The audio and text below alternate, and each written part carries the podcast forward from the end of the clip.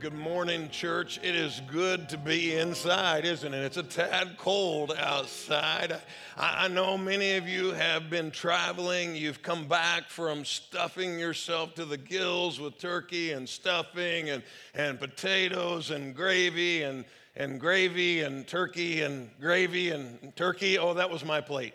And uh, I, it was like a, just an ocean of gravy over all my food. And uh, they, they were like, wow, Marcy, you made a lot of gravy. And they're like, well, Barry uses a lot of gravy. And it's like half the pot for me, and everybody else shares.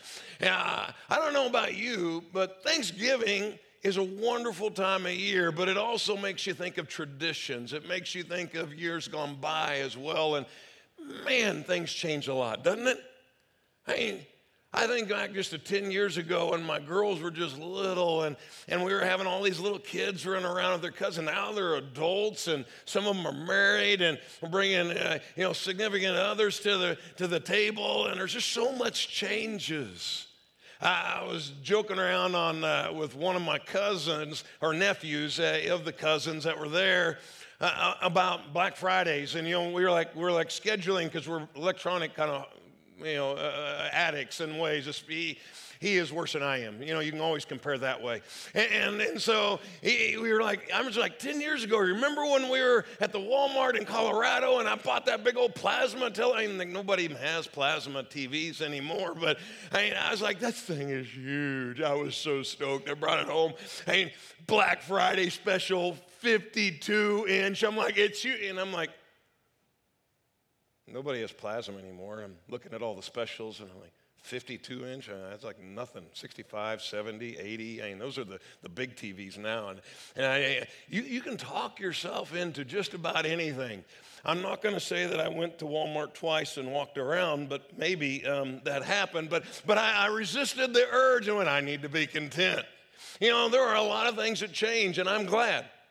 I am glad we've gone from black and white TVs a little square box about yay big with rabbit ears going out and maybe a channel or two and to what we have today.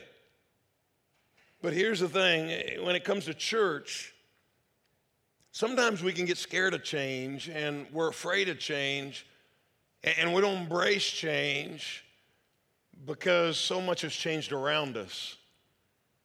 And you know, change is good as long as it's the right change.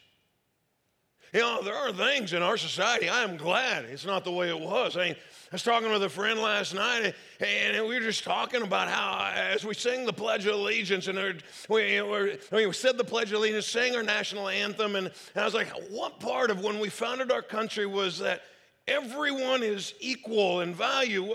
I wonder what part they didn't get. I like it just it blows my mind that, that some people were just possessions at that point. I'm glad that's changed. But you know, when it comes down to the church, the message of Jesus Christ has not changed, will not change. Hey, he said that the gates of hell will not prevail against this church, but I'm glad certain things have changed. And I remember as a little boy growing up in church and you know, I oh, wake up and I'm like, oh, mom's gonna kill me after church. She probably saw me from the piano. Oh, stay awake, stay awake, stay awake oh, oh, oh, my, that's probably another licking. And I, I, there are times that it was just boring, I gotta be honest. And I'm glad that we bring some life. I'm glad that there's certain things that have changed. Methods need to change, but the message must always stay the same. Because the message to the church is needed today as it's needed 2,000 years ago. You know, 2,000 years ago, as we've been going through this series, Be the Light, it's based on a revelation. We're looking at Jesus' letters to seven different churches that are in the first few chapters there. And, you know, not a lot has changed. I mean, look at this. I mean, busy church? Oh, there are all kinds of churches that are so busy they leave out Jesus, basically. Just get busy, and he's like, hey, wait a second. Don't stop loving. You know, Smyrna, mean, they suffered, and I know some of you have had a rough year. You know, when it comes down to it, that's been a part of living on this earth. And he's like, be faithful even to the point of death, and I'll give you eternal life. To Pergamum, it was a confused church. He's like, you got to hold on to the truth, don't let it slip away. To Thyatira, the tolerant church, Man, you think people are struggling with tolerance today, and this whole idea that we've almost thrown truth out as we've allowed tolerance to come in, and there's some things we ought to be tolerant of. We shouldn't be so hard headed about. But he's like, wait a second, don't be tolerant when it comes to worldliness. Don't be tolerant when it comes to, to wrong thinking. Don't be tolerant when it's going outside of the gospel. And, and then Sardis is a dying church, and he's like, guys, don't give up. Don't give up. Today, we're going to look at Philadelphia, the growing church, and it's not the USA Philadelphia. We're going to look at one based right in, uh, basically in modern day Turkey. Uh, it's just a few miles from actually Sardis, and, and their message was summarized really in this Be careful where you put your strength. Put your strength in Jesus alone. You know, you're not much different than I am when it comes down to this. If not careful, we put our, our faith in what we can do, what we can handle, what we have under control, what, what I have the ability, what you have the ability. And if not careful, we, we think we have a little too much control and we've given too little control over to Him. You know, when it comes to where we are today, as you look around our community and the communities around us, I got to be real blunt. There are fewer Christians today than there were in the past. Percentage wise, our, our community, our, our, our nation, our world is, is not being taken by storm with this message of the gospel that started being sent out all over. In fact, the church has been somewhat asleep, and, and we are becoming more and more of a non Christian community. And, and the results of that is that even within the church, we start to struggle and we start to like and, and even love and desire and want and covet things that, that we shouldn't. And so, this message of the Word of God, there's not a lot that has changed. Oh, how we communicate it is that's changed a lot. But the message to struggling churches, to, to not compromising churches, to, to, to holding on to the truth, uh, to those who are, do you see that? That hasn't, that hasn't changed. We still need it. You know, it's in times like this that it's good to know who's really the boss, who's supreme. You know, I, I need to know, and you need to know that Jesus is the boss. Jesus is supreme. He's above all this stuff. When things feel a little crazy, and you know, just open up Fox News or CNN, whatever it may be. You're, here, uh, know, our world is so screwed up. You can lose hope and you can be frustrated. And I just need to know sometimes, and I need to be reminded Jesus is above all that stuff. He is the supreme. He is the author uh, of this world. He is the Alpha and the Omega, the beginning and the end. And he kind of opens up this letter with a reminder that, hey, guys, I, I don't want you to miss this. I, you can trust me. I got this. So let's read the scripture together. Read it out loud, please. Write this letter to the angel of the church in Philadelphia. This is the message from the one who is holy and true, the one who has the key of David. What he opens, no one can close, and what he closes, no one can open. Wow, this church in Philadelphia is. It, it, this was planted 150 plus years before the time of Christ. And, and they get this, the name that we actually hold on to today. We don't even realize where it came from. It was actually from this church in the Bible where, hey, about uh, it was like 70 years before the time of Christ, there was this ruler who was so loyal to his brother that he was given the nickname Brother Lover. And, and, and, that kind of became the nickname and that came the meaning of our modern day, the, the city of brotherly love of Philadelphia. That's where it came from. It, they were a marked minority in this community. The Christians were a marked minority where they had Athens was known as, you know, just full of pagan worship and immorality and, and all the temples. Well, this was called the Little Athens. Kind of like we're the little apple to the big apple. They were the little apple because of all the, the, the pagan worship that was occurring here.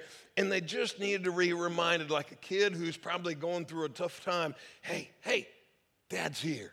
I got this with you. We're not, you're, you're not alone. I'm with you. And we need to remember Dad, our Father, is with us.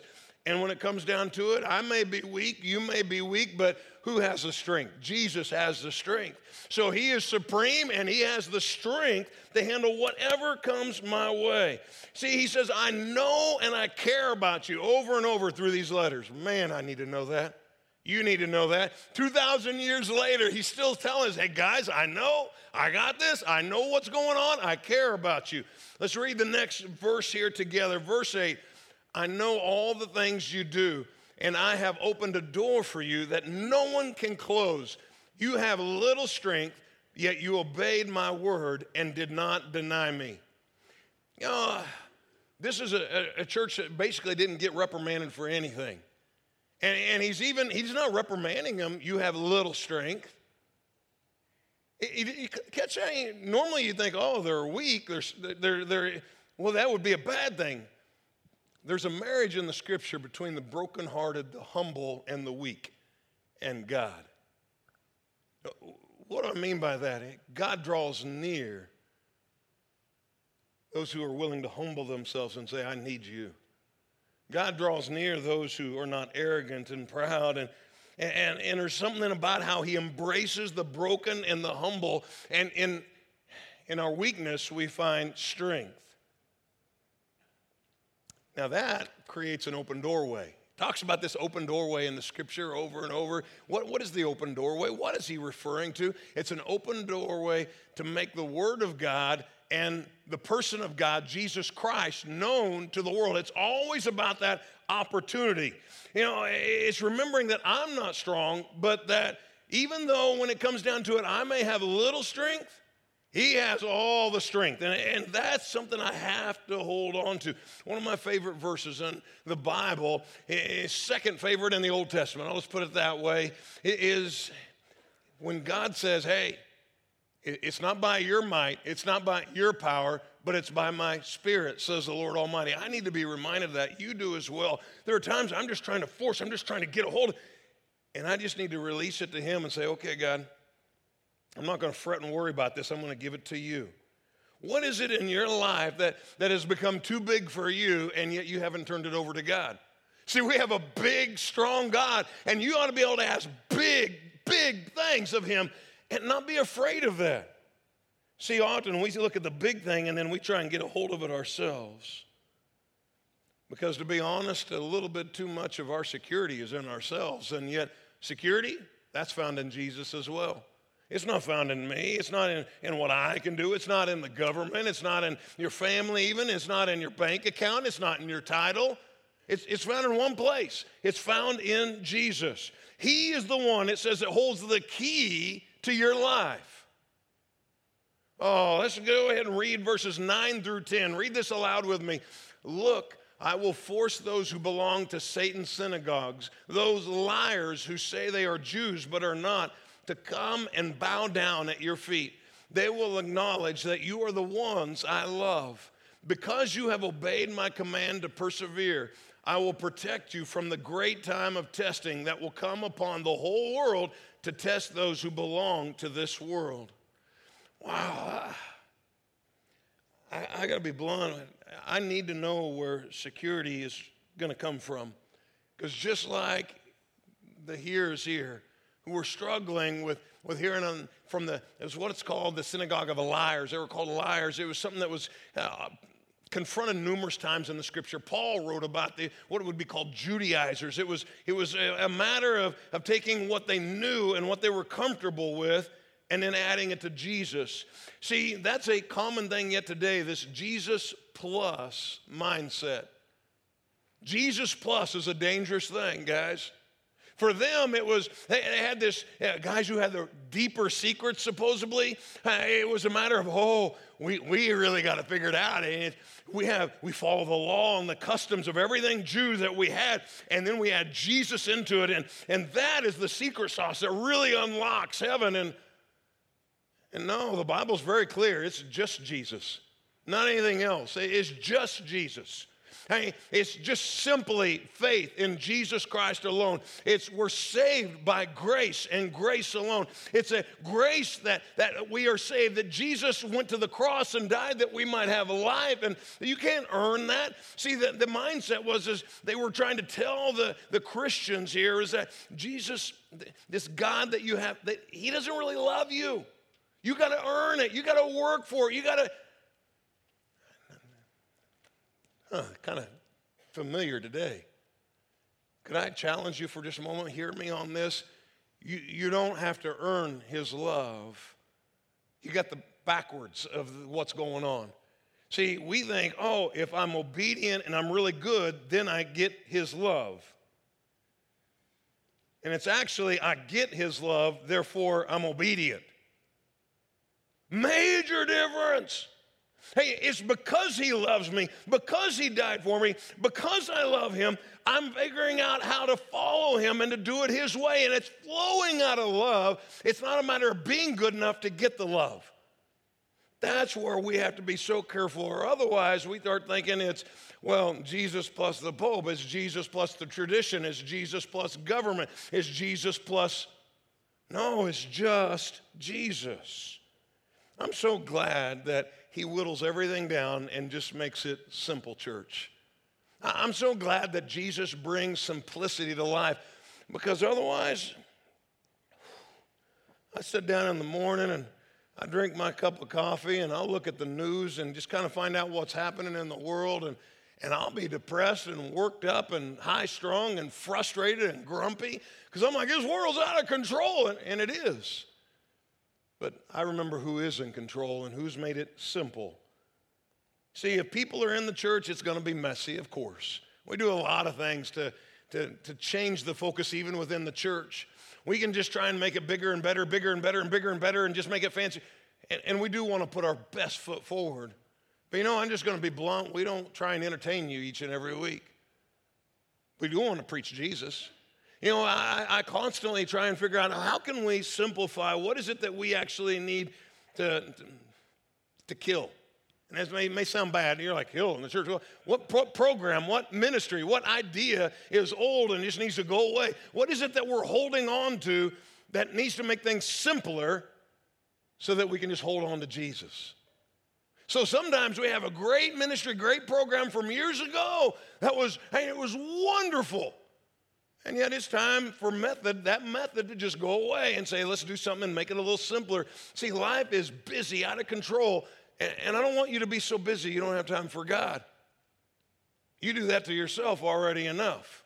I don't want to do that at church because there are churches all around the nation that just keep you so busy that Jesus isn't anywhere to be found in the church, but they're doing all kinds of social awareness stuff. And I, I, I want you more than anything else to love Jesus and to make him known. See, in the midst of this whole thing, here's where it brings it all down for UCC. It's just a simple vision of boldly bringing hope. That we need to bring the hope of Jesus Christ above all else. That's just a simple thing. He brings hope, He is the hope. And, and what is it? You know, I know that there are all kinds of hard things to understand, things that we could teach, theology that is important, that we need to stay within. But you know what it all is whittled down to? You need to love God with all of your heart, soul, and mind. You need to love people just as you love yourself, as the Bible says, and you need to introduce those people to Jesus Christ. It's a simple command that Jesus has given us, that God has given us, and yet, if not careful, we make church about me, about my music, about the style I like, about the comfortable chairs, or who has the fanciest this or that. And, and Jesus said, No, it's a lot simpler than that. Please be cautious in the midst of all the confusion going on in our society, let's read verses 11 through 12. I am coming soon. Hold on to what you have so that no one will take away your crown. All who are victorious will become pillars in the temple of my God, and they will never have to leave it. And I will write on them the name of my God, and they will be citizens in the city of my God the new Jerusalem that comes down from heaven from my God. And I will also write on them my new name. You know, in AD 17, this city just collapsed in a massive earthquake. They were known for having consistent, regular, common earthquakes. And So, this, this idea of permanency that he's talking about here is a big deal to the message. It's a big deal to the audience. And it really ought to be to us. See, he wants to preach permanency to us where he's saying, hold on to what you cannot, that cannot ever be taken from you. The love of God cannot be taken. He says, hold on to that because that's what matters most. You know, I think people leave the church on a regular basis because they have the wrong expectation of God on the way in. I, I, know this has been true for me. When I fought God, it's because my expectation didn't line up with what the Word of God says. If not careful, we're, we're very much about a, a me faith, not necessarily a Jesus faith. And so then when things go wrong, it just it falls apart. Where in here does it say that all your problems will be gone and it'll be easy, escape free life if you just follow Jesus? You know what Jesus said? He said, In this world you will have trouble. Says, Take heart, I've overcome the world, but in the world you're going to have trouble. He says there's going to be hardship, there's going to be all kinds of problems, there's going to be division, there's going to be all this and that. And, and then people walk into church, they're like, man, I need this forgiveness, I need this grace, I need this permanency, I need a God who will fix my problems. And, and eternally, He absolutely will. And He will walk through anything of this earth with you. But if your expectation is to be fat and healthy and happy and sit around, that, that's the American dream, not the biblical dream. And then the problem is, is we throw out Jesus and we throw out the church, and it was our own wrong ideas that led us to that. See, we're going to go through problems in this life. You either have the choice of having Jesus with you or doing it by yourself. I, I choose to do it with Jesus, and I hope that you will as well. It's a simple thing. See, it all comes down to a simple equation. This church was a faithful church. They had faith in one. It was in the person of Jesus Christ, God who became flesh. They, they understood that He died on the cross. It was all about their faith in Him, not faith in themselves, not faith in their system, not faith in their traditions, not faith in their law, just faith in Jesus. And out of that loving relationship, they learned to be obedient. And they started to be obedient out of that. And as they followed God's way, as they started to put God's way before their own ways, it opened up all kinds of opportunities to be able to share the gospel. And, and so it's faith plus obedience is going to give you opportunity to do what the church is all about. The church is all about this. Jesus came to seek and save that which was lost, church. As one pastor, Oswald Smith, said, any church that is not seriously involved in helping fulfill the Great Commission has forfeited its biblical right to exist. Think about that. Is that the kind of church that you're drawn to? Is that the church that you want to be a part of? Is that your church? Or if not careful, have you made church about how comfortable and whether you get your way and how big of a name do you have and, and uh, who knows your name or this or that?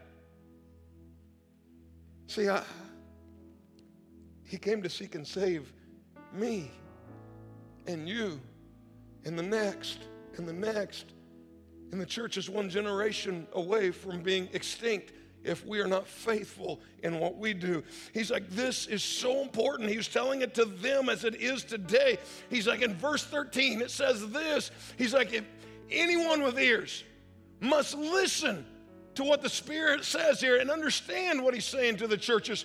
He's like, just like when your mom would say, Hey, are you listening? Jesus is like, finishing the letter, Are you listening?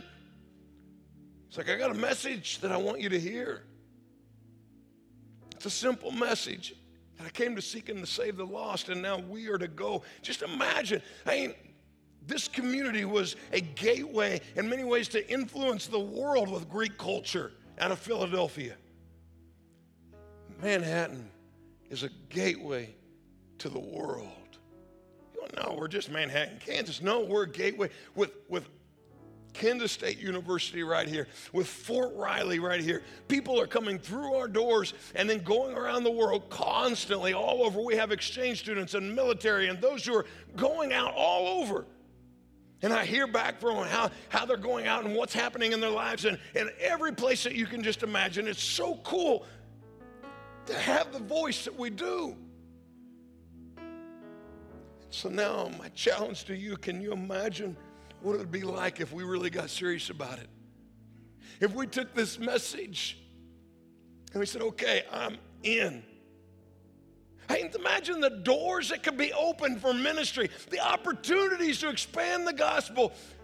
If we would just hold on to this truth, be strong in Him, not ourselves, and say, okay, here you go.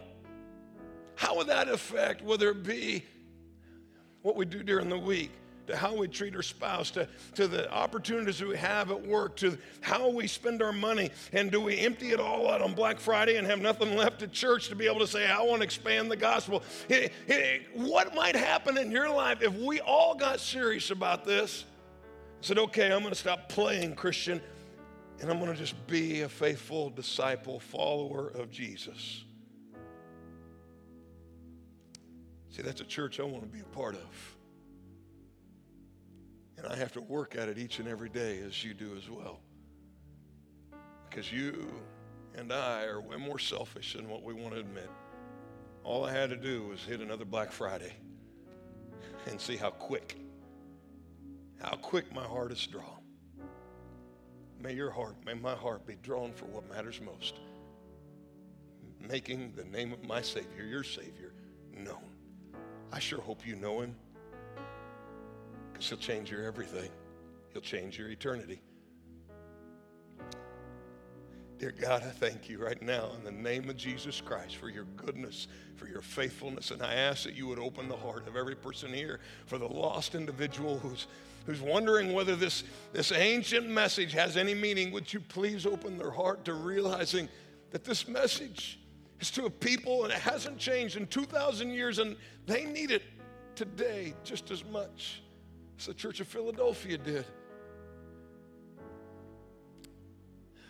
And if they've seen the church to be outdated and ancient, God, would they see a love for you here that could draw them to a loving God that could change their life? Father, I pray in the name of Jesus that you would awaken the heart of each of us, those who claim you as Lord and Savior, to really say, what does that look like? And to just lay it all down and say, here's my life. You are number one, God. It's a name above all names, the name of Jesus, we come before you. Amen and amen. Would you stand with me?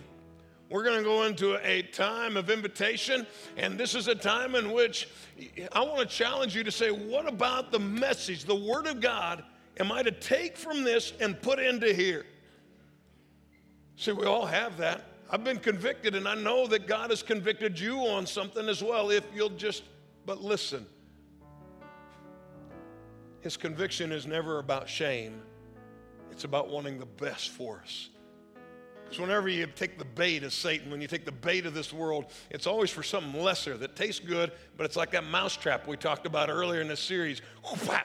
Tastes good, then wants to kill you. I, I, his message may be sometimes even bitter, as it says in the Bible. It may not taste good right at first. You're like, sacrifice, give up, follow him, take up my cross. But it leads to life and it leads to goodness and it gets better and better and better. Hmm. If you're here today and it's been a hard year and you'd like to talk with someone, you'd like to pray about it, you know, we have a prayer team in the back right hand corner, your right hand corner, both the balcony and the main level. We'd love to talk to you about what does that look like? What's going on? Or just if you just say, man, here's my mess, we'll just pray with you. Know this He is a faithful God, and you are His child. Let Him be your, let Him be your Father.